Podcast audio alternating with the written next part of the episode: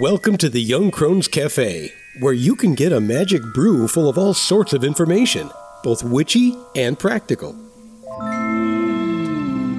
Grab a cup of coffee and join us. I'm Elizabeth, a wordsmith. And I'm Dave, a modern day sage.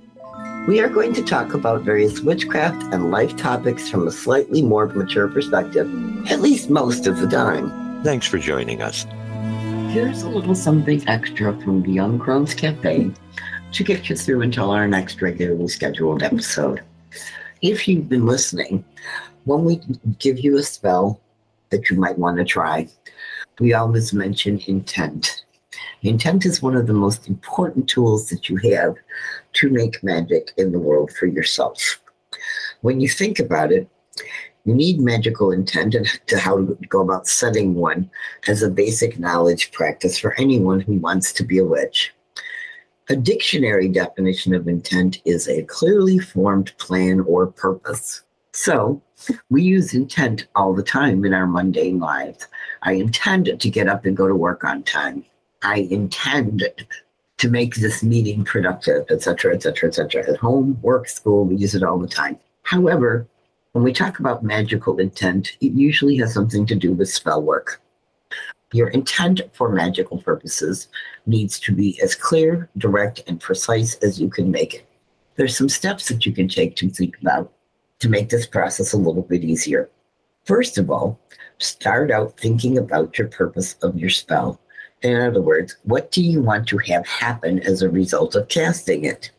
Consider when you need these results.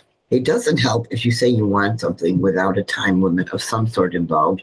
Otherwise, you could be waiting until the universe gets around to you or forever because the universe doesn't think you need it. Think of it in terms of that same language as those old positive affirmations that we probably learned about when we were younger. Start with something direct, such as I want or I need. Be specific and keep it short and to the point. You don't need a whole lot of flowery language for intent. If you want to be flowery in your spell chants and in your spells, go ahead, but not with intent.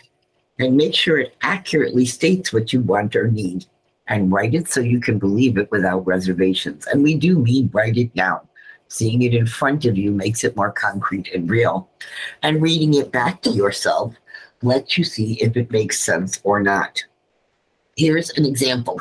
I need $50 in one lump sum to pay my phone bill next Tuesday if you're writing a money spell. The intent states exactly how much I need, specifically $50, how I want it to appear in one lump sum, and when I need it next Tuesday. I had a friend who needed $20 for a bus ticket. That was all she was short. So she did a quick money spell to get the $20 she was careful to say she needed $20. She said she needed it by tomorrow. However, she didn't say he needed a $20 bill. And change started showing up in front of her on the sidewalk, in her couch cushions, under the, under the seat in her car, everywhere. And while she ended up with the $20, it was all in change. And she had to go to the bank to get a $20 bill to pay for her bus ticket. And another part is if you're reading it out loud, you need to remember that there is no point in doing a spell that you don't believe will have the effect you want it to have. That's a sure way for it not to work. And once you have your intent figured out, you can go ahead and figure out what type of magic to use, what ingredients you're going to gather, how are you going to raise energy, and when and how you're actually going to cast the spell. So it's a good idea to practice writing intent for spells before you consider any other parts of writing a spell. It's great practice. Write out a whole bunch of intents for things. Not only does it give you practice in the clear, concise, and precise pieces, it gives you a head start for later if you decide to write some spells for yourself. Until next time, the crones and the sage wish you mirth and reverence in all things so, so be.